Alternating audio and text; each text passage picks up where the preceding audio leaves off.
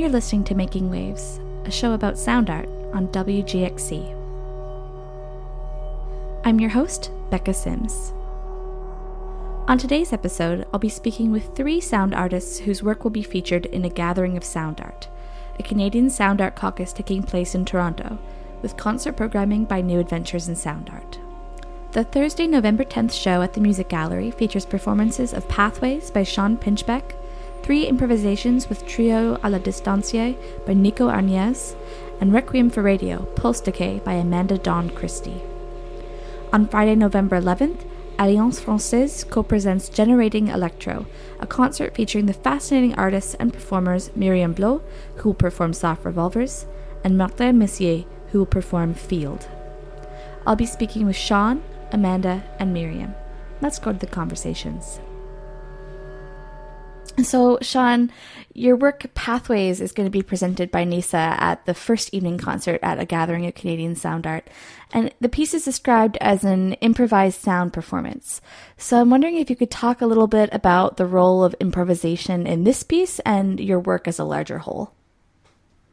Yeah, I, uh, for hmm, how long now? Uh, I guess about 10 years or a bit more. Um, I've been working with improvising live with sounds. I have a collection of sounds that I've um, gathered myself. Uh, some are soundscapes, some are field recordings of different kinds, some are noises, some are processed sounds that I pre processed and, and whatever.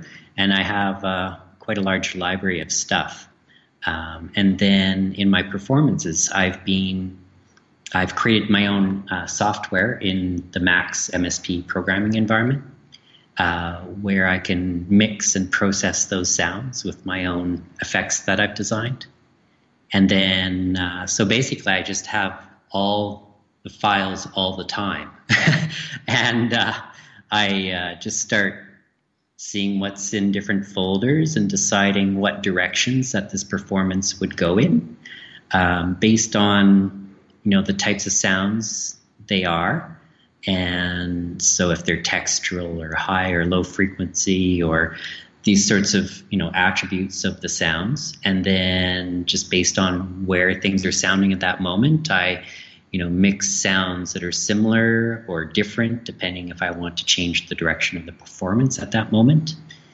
So it, in pathways getting back to your original question in this piece i've kind of um, selected kind of a theme in this case. I don't always do that um, about this, um, you know, travel and pathways and directions and changing moments, and it does fit with kind of how I compose, but also the types of sounds that I've been selecting are sounds that uh, are of places or remind me of places or um, there's like this context to myself when I'm using those sounds.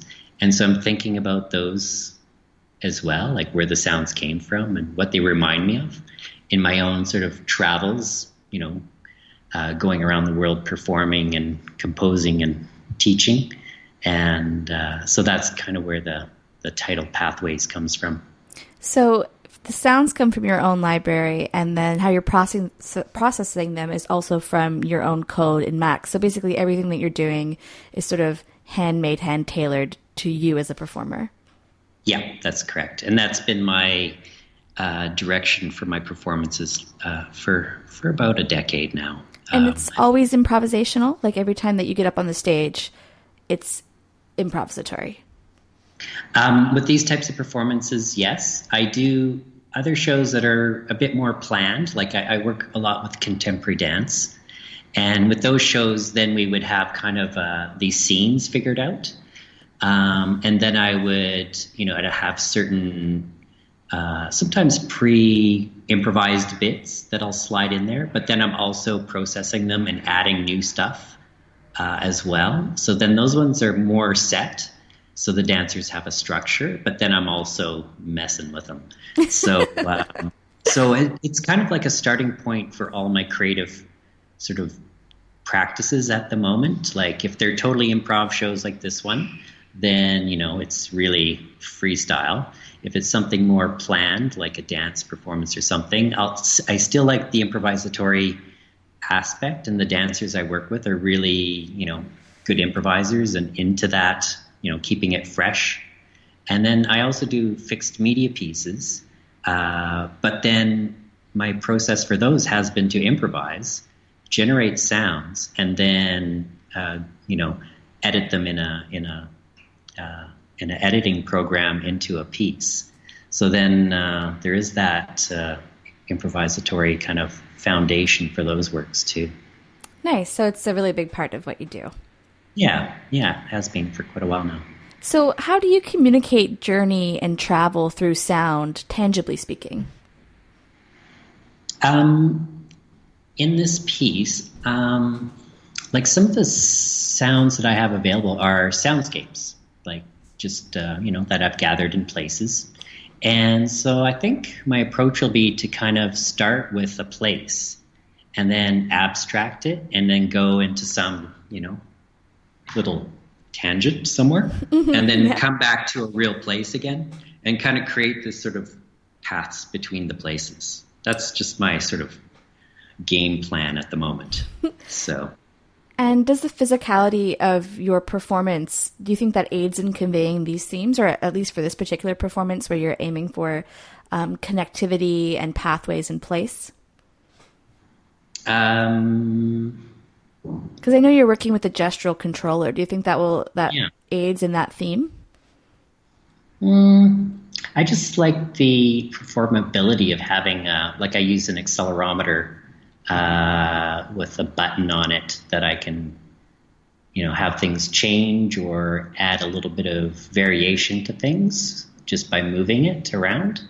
Um, I think my idea with that is to, you know, kind of add this extra element of performability that there's something that I'm doing other than clicking on my mouse, right? uh, in order to add variation to things, mm-hmm. and uh, and I kind of reprogram my max patch every time.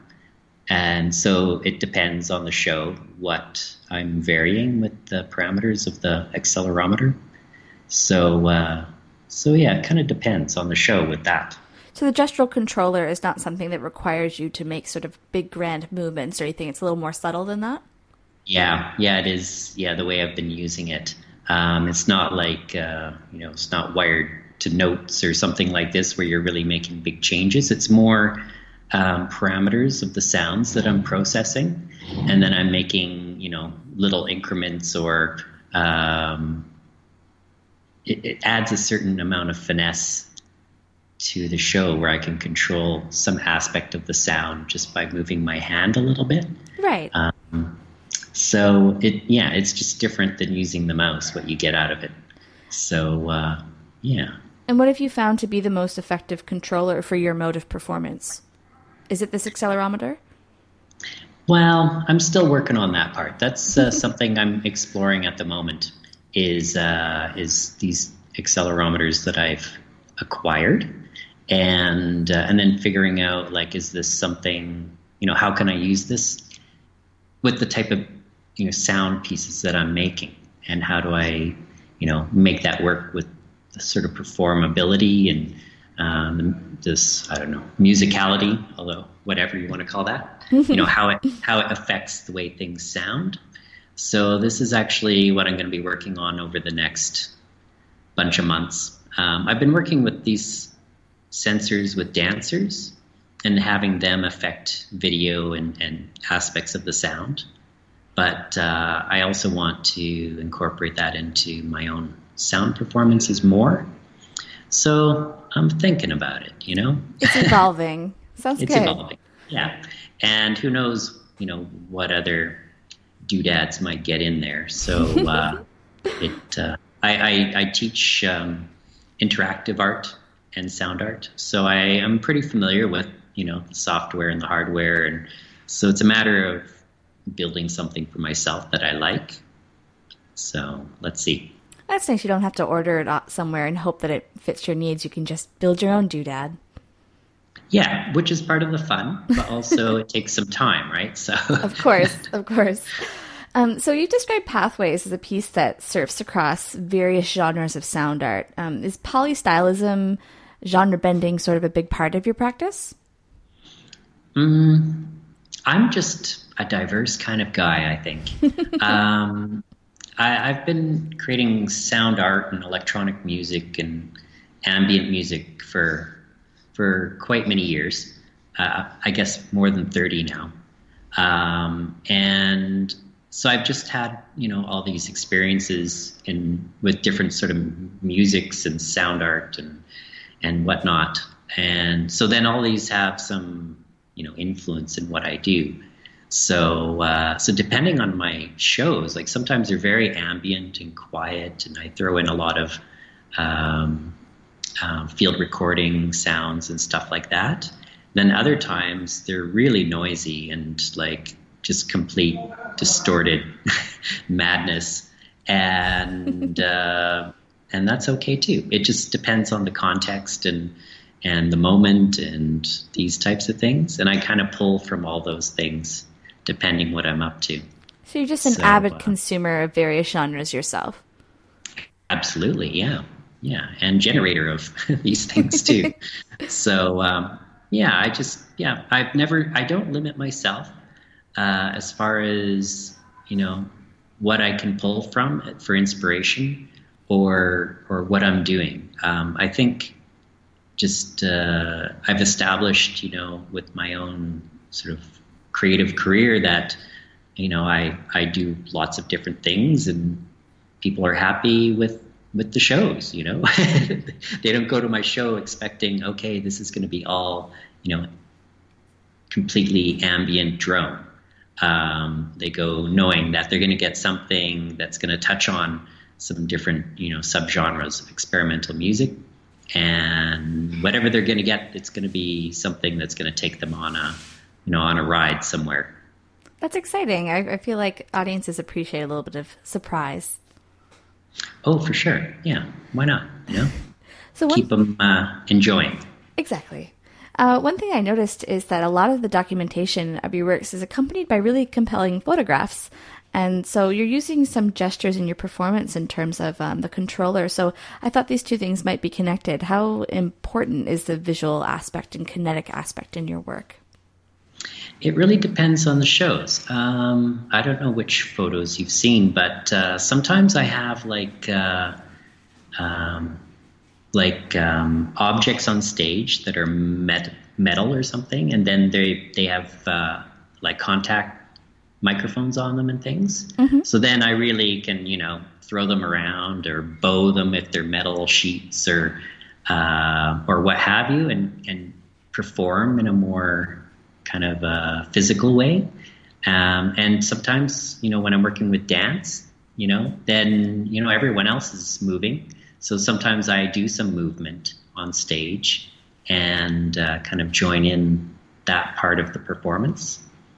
So um, it depends on the show and the context and and uh, and the moment. But uh, I, I, like I like to uh, have some movement. Uh, I always enjoy those shows where I'm actually, you know, dragging something around or banging on it or, or what have you. They're always good fun. Um, so yeah, it, it depends, but uh, yeah, it's a nice part of a performance when it happens for sure. So for a Sean Pinchbeck show, it might be handy to have a video recording as opposed to just the audio. It sometimes helps, yeah, yeah. And actually, for this show, I think I'm going to do some video as well. Um, I've been playing around with not only doing live improvised sound, but live improvised video as well.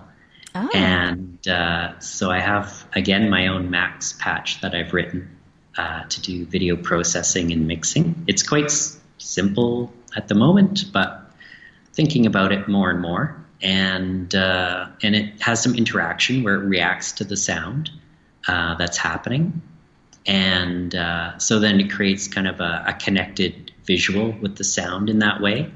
Um, and then also I'm mixing different visual images together and, and processing them and distorting them and stuff on the fly, which is quite tricky doing both audio and video at the same time. I imagine. I, I feel like I must be crazy, but uh, but I'm trying.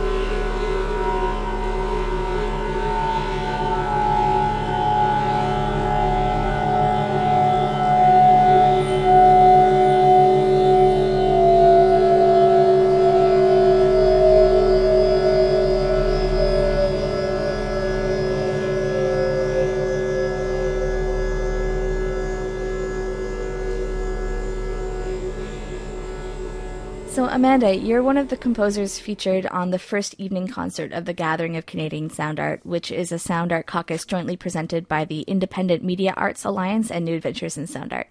But you're not just a sound artist, your practice is very multidisciplinary. So, I was wondering if you could tell us a little bit about yourself as an artist and the path or paths that have led you to create in so many disciplines. Sure. Um, that's a big question. I just thought that we would start off light, you know. Yeah, yeah, no problem. Um, yeah, I work across uh, many different disciplines. A lot of what um, drives or dictates the my medium of choice usually is the subject matter, and I try to just make myself open um, to following where it takes me. So um, I have training in photography, experimental film, contemporary dance um, sound is something I'm not formally trained in. It's more something that I got interested in and started learning and trying to learn from other people as much as possible. Um, and yeah, so I this project in particular is uh, about the Radio Canada International shortwave towers that were located in Sackville, New Brunswick, where I lived. And so it's taken me through many di- disciplines. It started out with the a radio sink uh, because I was uh, I'd heard that local people in the area heard the radio through their sink, and I was. Yeah, I, and apparently it's a real thing. And I was jealous because my sink didn't play the radio, um, and I wanted. You, you can't just go buy a Sony Syncman, so uh, I took the schematic for a Foxhole radio and tried building it out of plumbing. So in 2000, I think 2008, 2009, every paycheck I'd go and buy another 12 feet of copper pipe um, and built this pretty big, long sink that was meant to um, function as a radio, trying to build a radio with plumbing and no uh, electronic components whatsoever. So I was kind of part sculpture, part sound, part performance, and it's such a small town that I became this kind of town character with my radio sink, and so yeah, uh, people would stop me on, you know, at the grocery store, at the cafe, and be like, Have you heard the radio in your sink yet? And then they would start offering me their stories about hearing it in their fridge or their toaster. And so I started carrying a sound recorder to record these stories because they were incredible, which then led me to make a film, which has just started uh, playing at festivals um, a few weeks ago, actually, called Spectres of Shortwave, and it's a two-hour uh, experimental documentary about those radio towers. And when they after I started filming, they announced they were tearing them down, so I filmed the demolition. But in the meantime, uh, while I was working on the film, I really became obsessed with the sound of the towers. So I built contact microphones, and there was about a two year period between when they stopped transmitting to when they tore them down. So because they were no longer um, operating as high voltage, um, I was able to go on the site and clamp my microphones onto the towers. And so I have an extensive library of contact microphone recordings of those towers that I used in the film soundtrack, but now I'm using for a lot of other um, performances and installations, including including the one I'll be presenting uh, in Toronto at the Gathering of Canadian Sound Art. Um, that piece is um, part of a larger body of work called Requiem for Radio. And Requiem for Radio has five parts to it. So, one of them, which I'll be presenting on Thursday night, is called Requiem for Radio Pulse Decay, where using a theremin um, run through uh, some programs, it triggers the contact microphone recordings of those towers as well as images of them. So it's essentially like playing the ghosts of the radio towers with radio waves. And then there's a few other projects that kind of expand on that, um, sculpturally building a scale model of the site. It's uh, Requiem for Radio, New Dead Zones. It's a 50 foot wide, 26 foot deep, uh, 12 foot high scale model of the site with capacitive sensors where viewers can touch the scale model of the site and trigger those sounds as well. So there's, um, yeah, it's taken me through all sorts of uh, uh, disciplines, all the, all on the same the same subject. I just try to be open and let it uh, take me where it will, and um, yeah. So you found a, a ton of inspiration in this RCI shortwave site. Yeah, yeah, and that's not even. I haven't even met. There's like photo series I've done. I got my climbing certification. I climbed two of the towers, um, and made some art about that. I collected artifacts from the site and made sculptural works. One of them is called um, Radio Towers Like Wind Chimes, where I hang six 10 foot long sections of the radio towers from the ceiling of the gallery.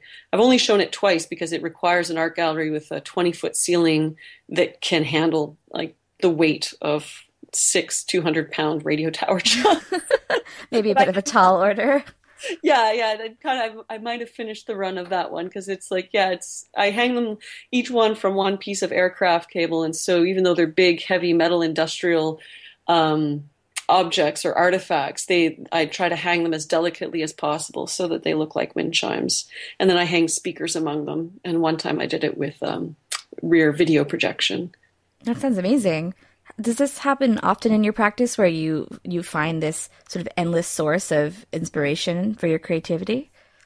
Yeah, yeah, it does. Uh, before the Radio Tower project, I had a series called Last Days of Snow, and it was all about the end of um, analog television broadcasts. And that one spawned several, like, uh, there were performances, there was video installations, there was quite a lot that happened with Last Days of Snow. And interestingly, shortwave actually goes over AM, and so did analog television. So those two, it was not my plan, but those two wound up following nicely on each other. And now I'm embarking on a series of works about water. And I thought, finally, I'm doing something other than radio waves. I was like, oh, water waves, waves. Maybe this is my thing. Your entire body of work is just going to be completely cohesive. That's that's pretty good. it's kind of nice how it's working out that way.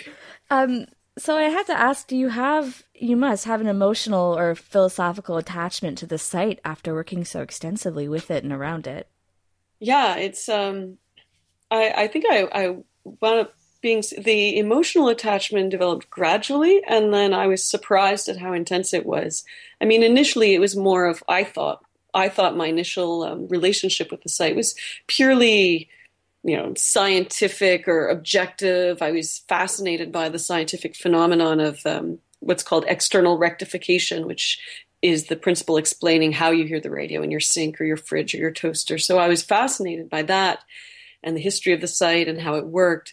But the more i worked i think it was actually through the contact microphone recordings uh, because i spent so many hours out there alone.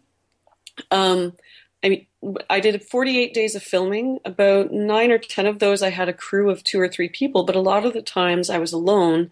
And then I didn't even count how many days I went sound recording because that was all. A lot of that was done by myself with the contact microphones, and um, so being out there alone and clamping microphones onto the radio towers, and you hear when you take the headphones off, you don't hear anything. Well, you hear the wind and the crickets and the birds, but when you put the headphones on, you hear these beautiful drones and it was almost like hearing a heartbeat. You know, I felt like I was hearing something very special. And even though I knew it was purely mechanical and, uh, you know, it's, it's, it's science, it's natural, it's part of the physical world, there was something really kind of beautiful about it and intimate. And eventually, each of the 13 towers, you know, they had their own sounds, which I started equating with voices. it was like each tower had their own voice, and they started developing their own, to me, personalities. Maybe I was going a little crazy from being up in the marsh in the hot sun with no sunscreen. That could have been it. But it, I quickly anthropomorphized them. I mean, I didn't really think that they had uh, personalities, but it felt that way emotionally. So when the demolition happened, it really. Uh, it, I was surprised at how much it it uh, it hit me when the first one fell. I mean, it didn't hit me; it didn't fall. Obviously, standing a ways back filming, but the just my heart jumped in my chest when it hit the ground, and it was like, "Whoa, okay, this is it. It's really, it's really over." And um, and then when the last one fell as well, it was, uh, yeah, it was it was pretty heavy. Um, well, I was going to ask you if you knew that they were sort of demolition bound before you started recording, and you and it sounds like you didn't. So you sort of ended up recording a piece of sonic history, which I think we're all for the better for. And how important do you think it is that we preserve pieces of sonic history? I think it's very important. I mean, to me, it seems um, recording the sounds of those towers, and I mean the towers themselves, not just the radio that they broadcast, was just as important as recording the images. Um, the images obviously are important, but a lot of people have photographed and filmed those towers before because they're quite iconic on the marsh. And in terms of the radio uh, programs that they broadcast, obviously there's archives and recordings of that because, you know, either the people making the broadcasts or people who like the programs can record them. But those contact microphone recordings of the towers and then also the field recordings of the, the wind in them and the, the birds and the crickets around them, uh, what it sounded like at night those those are sounds that not everyone could access because when they were operating, it was a high voltage site you, with a lot of um, RF radiation. You couldn't just go on there. So the, that two year window that I had access to the site um, when they were no longer transmitting was really this kind of precious privilege to be able to go and hear these sounds. And so I think that recording them was important because it allows other people to hear them and kind of bear witness and develop a relationship they wouldn't have otherwise had access to. Absolutely. Yeah, that, that makes a lot of sense. And I think people will be thankful that they have access to this type of recording. And I know earlier you mentioned that in some of the pieces that you've worked with, with the Requiem for Radio, there is a ghostly feeling to them. I'm wondering if there's any elements of the piece sonically that are reminiscent of a Requiem. Um, not in Pulse Decay yet. Um, in so the Requiem for Radio, there's five parts. There's Pulse Decay, which I'll be presenting uh, in, on Thursday night, uh, solo performance for theremin, uh, audio and image. Um, then there's New Dead Zones, which is the uh, installation of the scale model with the 13 towers and capacitance sensors that people can play. Um, Radio Cowers is an instrument I'm building referencing the cows that lived around the towers. Um, um, Deviant Trend, Deviant Receptions is a revisiting of the radio sink to make it work. And then finally, the fifth piece, uh, Requiem for Radio Full Quiet Flutter. That one will have elements of a Requiem. That one is being presented in next June in Moncton, and that's a performance using the new Dead Zones installation, which is the scale model of the towers, the pulse decay, the radio cover. So all those other elements will be combined into a performance where I'm definitely hoping to incorporate elements of actual, um, at least one historical requiem, but also to to work with the requiem format um, in constructing uh, that performance. And that's probably going to be about an hour long performance. It's in development now. Um, I've working um, all, now all of a sudden brought on board a, a new collaborator, Martin Marier from Montreal, who's a composer and expertly adept at programming and electronics, and we have similar aesthetic ideas and are working well together. So we're kind of conceiving a lot of the full quiet flutter piece um, together as as it will be presented in June. Fantastic. And so I've listened to some of the excerpts of uh, I'm not sure if it was this piece or just other parts of the broader re- Requiem for Radio, but there's a I heard a lot of low frequencies and sounds that you really feel in your guts, and the result is, as a listener, you feel very much enveloped by the sound. Is that the sort of feeling that you were going for? Yeah, yeah, it was. And actually, if you've heard those sounds online, they've probably changed since then. I've taken the source uh, contact microphone recordings, and they went through two stages one, when I was working on the film, um, after finishing the sound mix, I still had another day or two left at uh, Studio Prim in Montreal. And I was collaborating with uh, Bruno Bélanger, who was um, a sound mixer, but we collaborated on the sound design as well. And so I told him, I was like, well, I have this other piece, Requiem for Radio, where I want to use these uh, contact microphone recordings. And so because there's 13 towers, it worked perfectly to create that. It's amazing that there's, you know, 13 notes in a chromatic scale. So um, Bruno is able to, you know, we were working with like some hum remover filters uh, backwards to uh, zero in on uh, some fundamental frequencies to assign uh, musical notes to each tower. So it creates a chromatic scale. And then um, working with Martin, like, you know, like a year later, um, he's kind of had some, I give some room to, to play with the sounds as well and to pull out uh, some of the more percussive sounds and the mechanical sounds from the wires and the rattling on the tower. And so now those two have been combined. So in the performance I'll be presenting in Toronto, instead of just triggering one sound of each tower, it'll be simultaneously triggering two sounds. One being the um, processed sound with the the note uh, as part of a chromatic scale, more of a tone, and then the other one being the more percussive mechanical sound of the wind acting upon the um, the wires, the hooks, the all the, the mechanical elements that rattle. So the sounds have become much more complex and uh, musical, but I still want to have that deep, um, rumbling, haunting feeling coming from them. And I hope that that's being achieved. from what I heard, absolutely. Um, looking at some of your broader work, I noticed that a sense of home and nostalgia seems to be present in several of your sound artworks for sure. Can you talk a bit about that? That's interesting. I never thought of it that way. Um, yeah, I'm interested a lot in uh, memory for sure. I'm definitely interested in uh, memory and mnemonic devices and how we use um, film, photography, audio recordings, etc., to to almost hold on to our memories or to replace the need for remembering things. I think sometimes we rely too heavily on photos and home movies. And for me, sound uh, was also a way to, in how, how would I say, to kind of enliven the mnemonic devices. That's not really the word I'm looking for, but um, and when I was in Vancouver for a while, I would. Um, I, for, actually no when i lived in halifax i stopped taking pictures of friends and family for a while because i was a photographer and it felt like work and it just felt artificial. So what i did instead was i just saved all of my voicemails um, and then from time to time you know take a long hot bath and listen to them. And it's amazing to listen to voicemails that were left you know five six ten years ago. Uh, there's something different that's captured in sound that's not captured in photos. And discovering like when my grandmother passed away in the basement there was an old reel to reel tape recorder with all sorts of quarter uh, reels of quarter inch tape from 1966 and there were recordings of family sing songs of uh, my aunts and uncles playing with the tape recorder when they were kids. Oh, uh, wow. it was just this amazing discovery and that stuff it doesn't come through in photos. And so sonically in terms of memory and a sense of home i think I think in terms of a sense of home, I'm more interested in the idea of memory and what what's what's kept and what's lost in audio versus image, and uh, yeah, that's really interesting.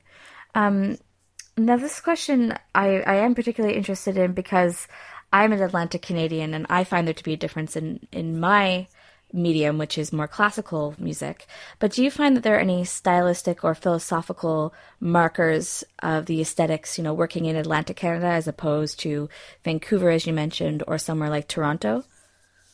Um, yeah, definitely. Um, I think that in Atlantic Canada, well, the, there's um, a much smaller new media scene. I mean, there are artists working in new media and electronics, but definitely not as many compared to when I lived in uh, Vancouver and Amsterdam. Uh, I remember in Vancouver, you know, there was a big community of, of you know, ele- electroacoustic music and, you know, electronic arts and interactive arts out here in Atlantic Canada, you're a lot more hard pressed to go find to, to find that stuff. It does happen. Uh, there's a few artist run centers. I used to run a music festival that would uh, program uh, electroacoustic concerts and uh, other experimental music stuff. Uh, but yeah, I think for me, the in terms of stylist stylistically, I'm not sure if I want to pronounce myself on what the the regional style is. but Fair enough. Yeah, but I would definitely say one of the things I find hardest living out here is um, access. I mean, there is a very vibrant art scene and it's excellent, and there's a lot of really strong programming. But in terms of new media, interactive arts, and electroacoustic composition, it is happening, but not as much in larger centers. And as an artist um, you know wanting to work that way, it's uh, it's good to go be able to go and see and hear stuff. You know, when you're in a big city, you can go to a lot of concerts and you can, you know, go have a beer or a coffee with a, a fellow artist who works in the same discipline and bounce ideas off each other and get excited about it. But when you live in a small region, um, like right now, I'm actually living outside of the city of Moncton in an area called Lutz Mountain, so I'm surrounded by woods. You know, so it's not it's not as accessible. So I, for me, it's important to be able to travel as much as possible so I can go and hear what other people are doing. Absolutely. And I think that's where something like a Sound Art Caucus really comes in handy. And you know, the concert is part of that larger gathering discussing the sound art climate in the country. Um, so, broadly speaking, um, what excites you the most about what's happening in Canada in terms of sound art and media art and new media? I think right now I'm excited about the possibility of organizations um, organizing themselves to collaborate to collaborate together and support one another. Because the country is so broad and yes we do have some very active large urban centers like Montreal, Toronto and Vancouver most of the country is not in a large urban center. And there are some very exciting festivals happening in remote and rural areas. But um, speaking from experience, it can be hard to organize stuff like that in a, in a silo. And so, what I'm excited about, especially for this upcoming um, caucus and sound meetings, is to get all of these organizations from across the country together to meet each other and to talk about ways that um, collaborations can be possible. You know, if, for instance, if a festival in one province is bringing an international artist and they're in touch with a few other small festivals, you know, that it makes it easier to organize a tour. You know, once you get the artist over from Europe or up from the States, once they're there, then it's, you know, more affordable and easier to manage if a bunch of, you know, if, if they hit a bunch of festivals going across the country. So it's good for the artists coming to Canada, but also very good for the festivals if we can work together to collaborate and keep each other in the loop about who's programming what or what's going on, and then also exchanges you know, uh, one festival sends an artist over here, another one sends an artist over there. So I think, yeah, I'm most excited about the possibility of collaboration and support across the country. Awesome. Well, Amanda, I'm really looking forward to the performance on Thursday. Thank you so much for talking with me today. Thank you so much. And I should probably also mention that uh, this piece that I'm showing Thursday, Requiem for Radio, uh, I spent quite a while working on it at the Wave Farm last fall uh, during a residency there. So I wouldn't be where I am with this piece if it wasn't for the support of the Wave Farm.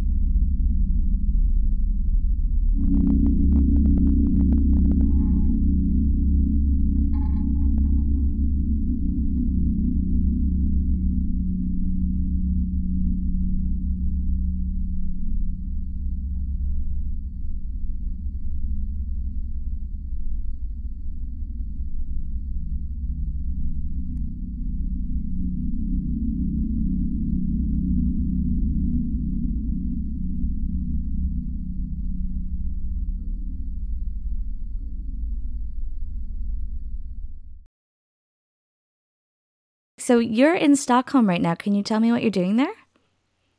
I'm doing a residency at this uh, studio called EMS Electron Music Studio or something like that. uh, uh, so I'm working on. Um, they have a very old Buchla synthesizer over there, like a vintage Buchla. Mm-hmm. So I'm working on uh, I don't know new material and uh, um, material for an album and maybe some new performances as well. Oh, amazing! So do you work a lot with vintage and retro pieces of sort of uh, sonic machinery? Uh, I wish, uh, but since most of these machines are very expensive, and uh, I work with hardware, as you have noticed with like soft revolvers, um, and so like I have to travel with a lot of gear already that is not necessarily uh, music related. So for me, it's more like a composition tool. So it's nice to have access to those machines, and I have a, a, a little analog synth at home, but like really my um, I don't have that much of that type of equipment, but to be here and have the chance to work on the on the Buchla is really amazing. And so your piece Soft, Resol- Soft Revolvers rather is being presented by New Adventures in Sound Art on the upcoming concert Generating Electro. So how does your piece fit into the theme of generation, the kinetic aspect of creating sound through movement? Well, I mean, of course, what I'm doing is very physical, and it's about um, finding interesting interaction between gesture and sound. And I guess I think Martin Messier is also playing at that event, right? That's correct. Yes. Okay, so I guess we have like, at least we don't have we don't have the same conclusion, but I think we have the same uh, maybe uh, initial purpose, which is like to find ways to present music visually and physically that are interesting. Uh, in my case, I, I am very inspired uh, by the instrumentalist movements, I guess. Mm-hmm. It sounds pretty straightforward or uh, obvious, you would say, but uh, there was really a disconnect with electronic music, uh, with like all this tradition of instrumental gestures. Uh, so in my case, it was a bit like uh, feeding on this tradition and finding ways to uh, put it back in electronic music context. Awesome. I noticed that too, actually, as a instrumental performer, that the sort of personal and physical you know, uh, composer or performer being in the space is something that some electroacoustic music really misses. Um, and I know it's difficult to describe, but maybe you could describe for our listening audience the aspects of motion and movement specifically in this piece. Mm-hmm. Um, so I'm playing with four big spinning tops that are made out of acrylic. Uh, the design is very simple, so it's like I don't have a cone shape. It's really just like big discs with handles. They're about uh, 25 centimeters in diameter, so you can imagine like how big the objects are. I have four of them on a table, and I have gyroscopes inside, which are sensors for the speed of rotation, and all of the data is sent uh, wirelessly to my computer uh, via Wi-Fi. So basically, at all time, I know how fast the tops are spinning and how the performance goes i just like you know create soundscape depending on the speed of rotation of the tops. And um, i can do also like very idiomatic uh, scratch dj solos on the top. That's very fun because the tops look a bit like turntables. Mm-hmm. so i have a wide variety i would say of like different gestures that i can play with. So this uh, performance, it features you as the performer. Do you often engage as a performer in your work? Uh, most of the time so far. I mean, um, uh, I did some fixed tape compositions, like just for speakers, uh, but I was also playing a lot of guitar before. So I mean, this is the same kind of setup where you perform your own music, or at least you're you're a performer. Uh, and when I started doing more performance in electronic music, it was always me on stage. Uh, not to say that it's going to be uh, the case in all my performances, but so far, yes. I have a new a new performance that I've started started to tour as well, which is called a, Autopsy Glass. And in that case, also it's like a solo performance, and I'm on stage and I'm playing wine glasses and breaking a lot of wine glasses. okay, that sounds messy and fun. Very messy, yes. Do you find there to be a stronger sense of connection to a piece or project when there's a performative aspect, even if it's not your own? Like, do you feel more engaged with um, this type of performance when there's a person on stage? Um, it really varies. Um, I guess I I like variety in a concert or in a show. So it's nice to see how people can imagine going outside of the box. And this is what I realize in festival. Like, uh, like maybe I'm from a zapping generation, but like you know, just a, a, a, concert of only let's say acoustic music or a concert of only audiovisual screen based material, then I could like find it less interesting. But like I've seen so many um, for how to rethink the audiovisual stage that uh, yeah, I'm just like looking for for different solutions, I guess. Okay. And as you mentioned, Soft Revolvers does involve the use of spinning tops that you've created. And I read that you are interested in the possibilities of sort of everyday and familiar objects. So, what is it about these types of objects that draws you to their sound world? Mm-hmm.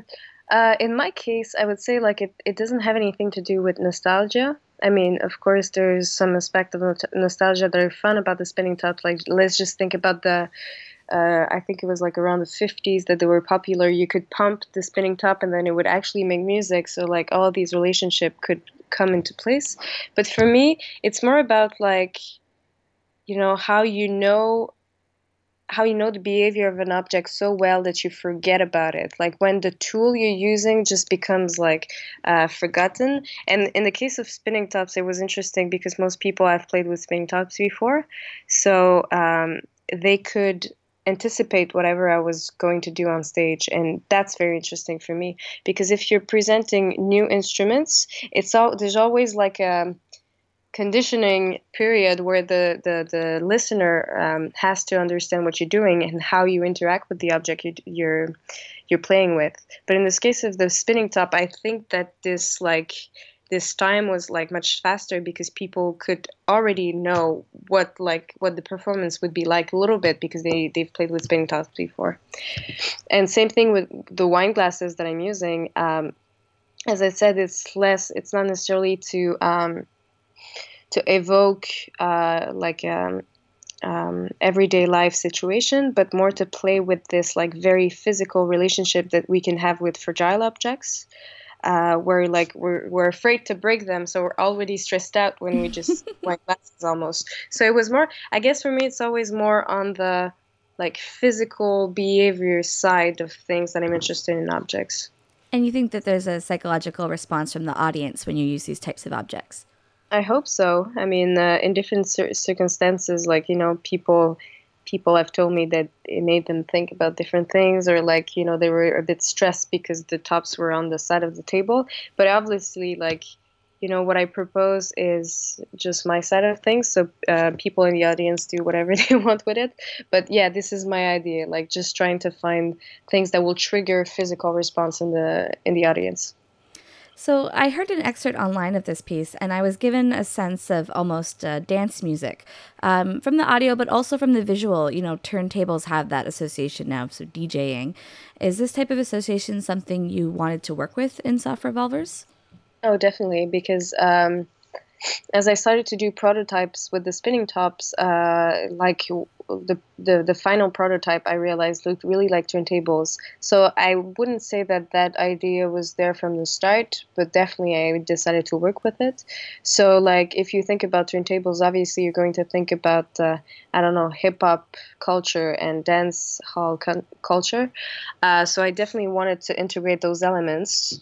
Um, but depending on the videos that you've seen, um, the performance is definitely there's a narrative to it there's a progression and so the dance elements only come a bit uh, later on in the piece okay. or sometimes okay. sometimes i'm using also dance connoted um, sounds like hand claps or like i don't know uh, bass drums and different synths that will sound very dancey but then I'm playing them in a totally chaotic manner. So like it's this I like this ambiguity between like something that will be a steady tempo and then like something completely chaotic. So I go in and out of those uh, those states.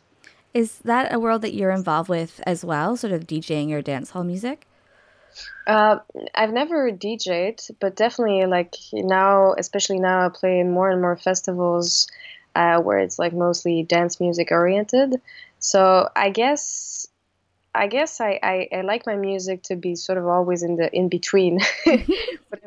like just yeah, okay, you're referencing all these cultures, but at the same time you're doing something a bit like experimental at the same time. And uh, I mean, there's there's definitely a space for this kind of music, even in dance music festivals. Like obviously people won't dance throughout, but like people are really um, hungry for that kind of weird experiments.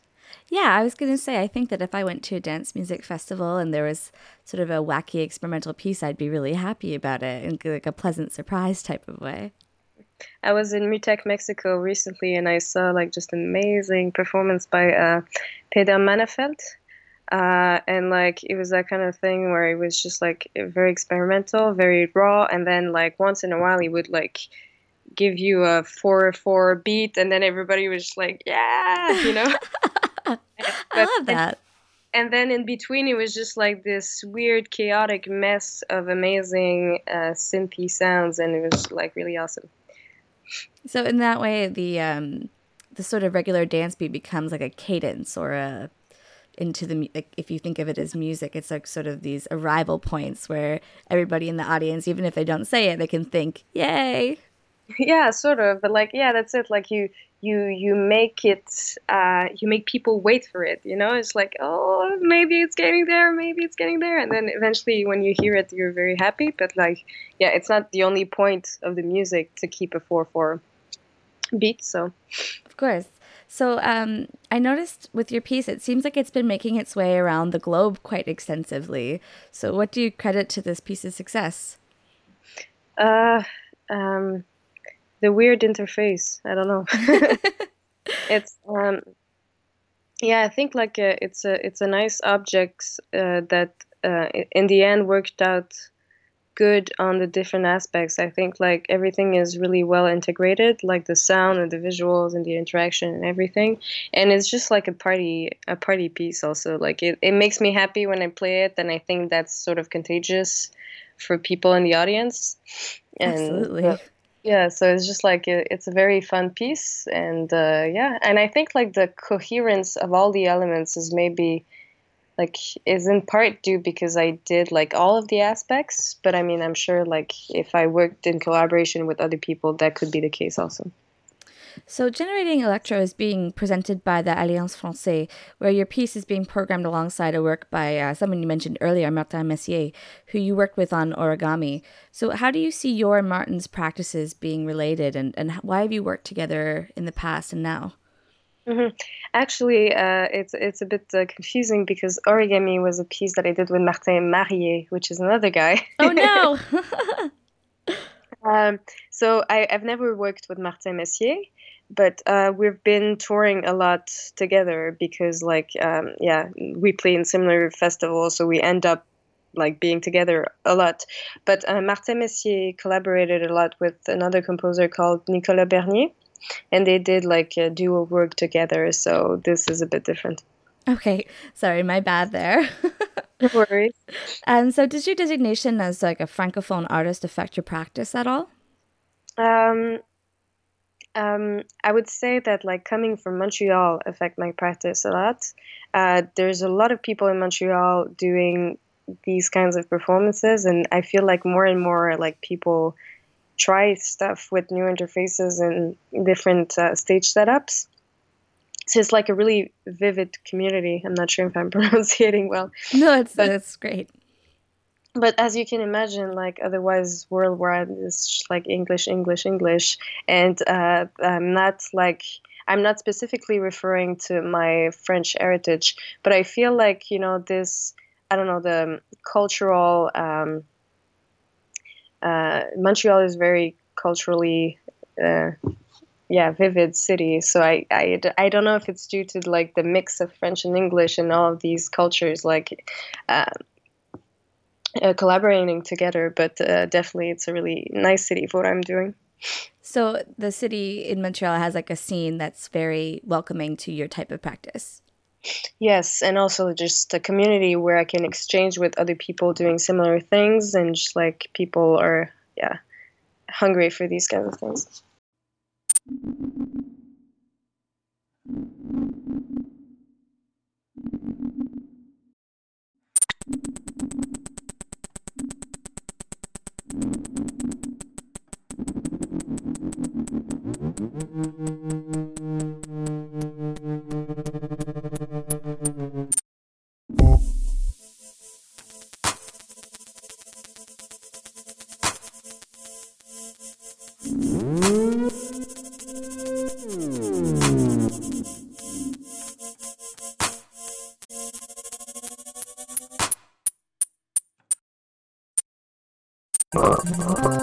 You're